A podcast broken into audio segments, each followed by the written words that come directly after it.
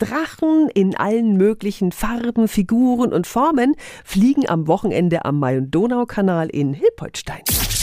365 Dinge, die Sie in Franken erleben müssen. Ja, in Hilpoltstein wird das Drachenfest gefeiert, organisiert von der Freiwilligen Feuerwehr Heuberg. Zuständig ist unter anderem Albert Gerngroß. Guten Morgen. Guten Morgen.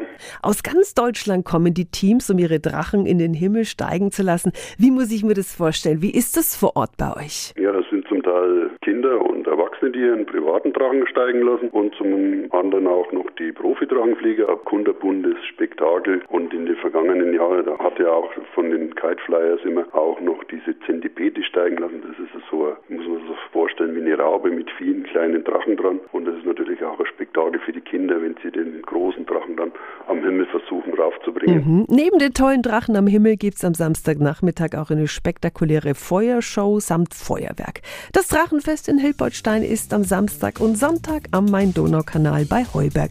Die Infos sind auch nochmal auf radiof.de.